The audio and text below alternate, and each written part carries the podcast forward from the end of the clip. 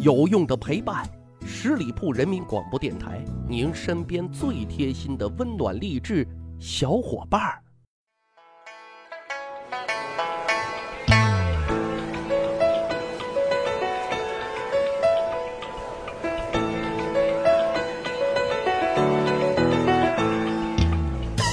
十里铺人民广播电台，趣吧历史，增长见识，密室趣谈，哈，欢迎大伙收听啊。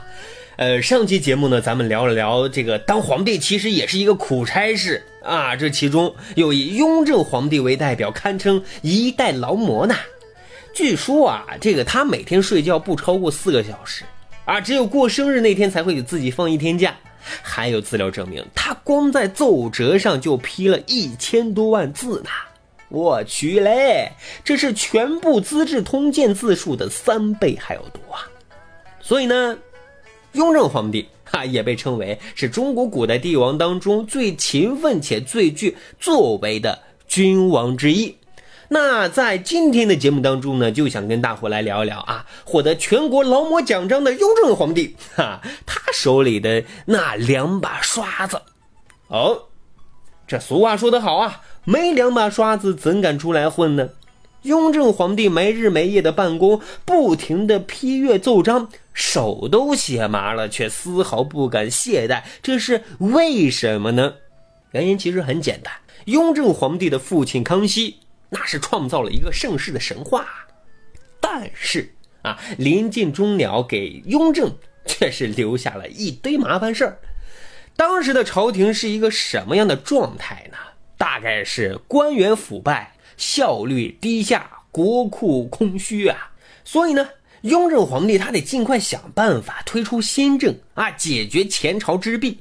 其实他更宏伟的目标是要长江后浪推前浪，一代更比一代浪。开个玩笑啊，这其实想说的是啊，雍正皇帝野心勃勃，他想要创造一个新世界呢。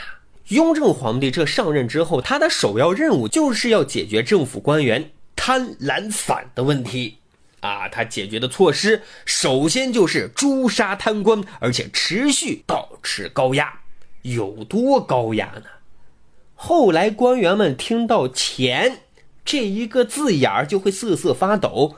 大伙想想，一个字就会让官员感到毛骨悚然，这手段肯定不会软呀。雍正皇帝呢，他一方面保持高压政策，另外一方面他还保持这个警示教育活动。他会经常组织这个大小各类官员现场观摩杀头，这效果啊，确实要比官员学习《论语》啊是管用的多呀。其实与此同时啊，雍正在朝廷范围之内也是轰轰烈烈的全面开展行政效能革命啊，解决懒散的问题。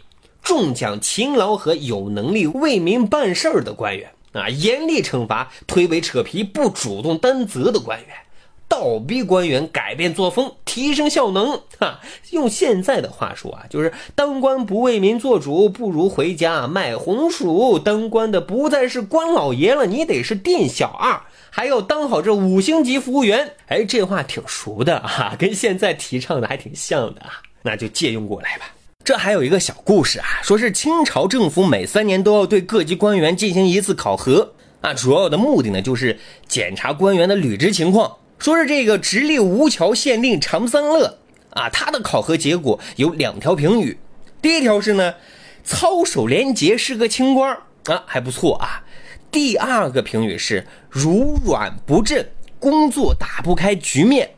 哦，因此呢，负责考核的官员啊，就建议平调常三乐去管这个教育，因为教书育人对操守要求是比较高的，工作量也不是太大啊，对他来说是比较合适的，这也算是量体裁衣嘛。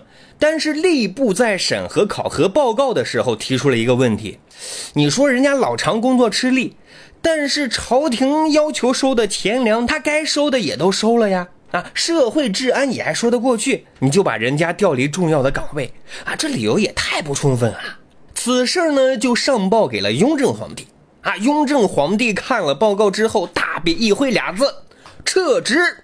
他在给官员说的时候啊，理由很简单，就说县狱是社稷的基石啊，县令责任重大，长僧了，你根本就没有责任心，本身就是失职渎职，还要等着出大事吗？不撤你的职，等待何时呢？哎，从中我们就可以看出啊，雍正皇帝的人才观啊，就是说你作风上正派廉洁，工作上还要敢于担当啊，两者是缺一不可的。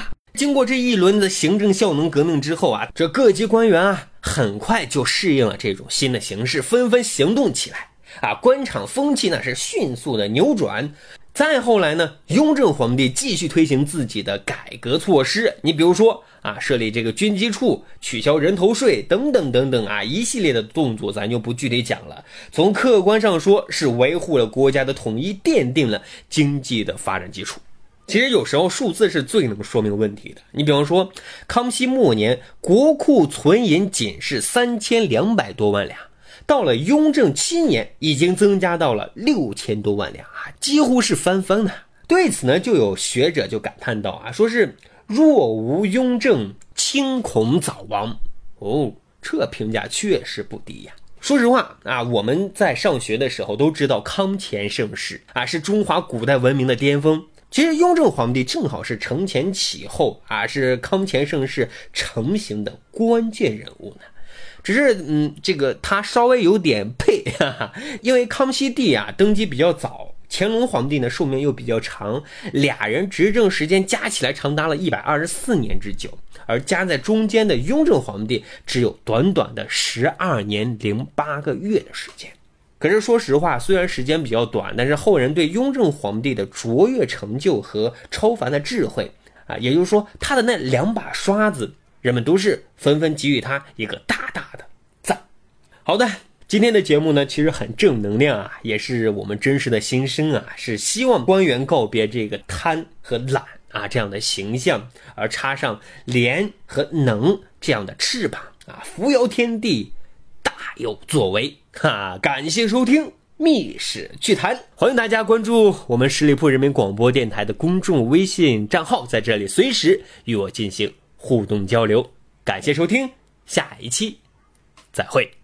本期节目由十里铺人民广播电台制作播出。了解更多的资讯，请关注十里铺人民广播电台的公众微信和新浪、腾讯的官方微博。感谢收听，我们明天再见。